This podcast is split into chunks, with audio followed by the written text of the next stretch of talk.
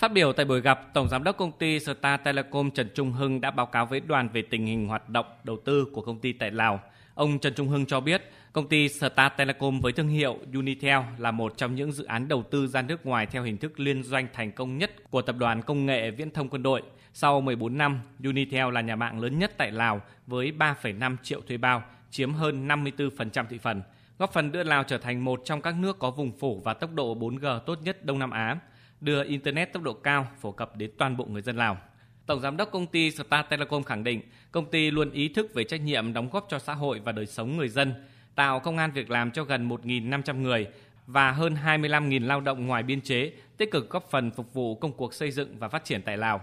Trong thời gian tới, công ty sẽ phấn đấu phát triển để trở thành tập đoàn công nghệ với định hướng là xếu đầu đàn của nền kinh tế, trong đó viễn thông là chủ đạo. Phát biểu tại buổi gặp, Thường trực Ban Bí thư Võ Văn Thường đã thăm hỏi động viên tinh thần cán bộ, nhân viên công ty Star Telecom, đánh giá cao sự đóng góp của công ty tại Lào, cho rằng công ty là một trong những hình mẫu hợp tác đầu tư kinh doanh giữa Việt Nam và Lào và được phía Lào đánh giá cao. Tôi cũng ờ, mong làm sao đời sống của cán bộ, công nhân viên của công ty ờ, được giữ vững, ngày càng nâng cao để làm sao đó là an tâm làm việc, đóng góp nhiều hơn nữa cho sự phát triển của công ty cho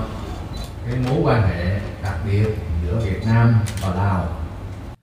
Trước đó cũng trong khuôn khổ chuyến thăm Lào lần này, Thường trực Ban Bí thư Võ Văn Thưởng và đoàn đại biểu cấp cao Đảng và Nhà nước cũng tham dự chương trình nghệ thuật Hồn sen Việt Hương sắc Champa.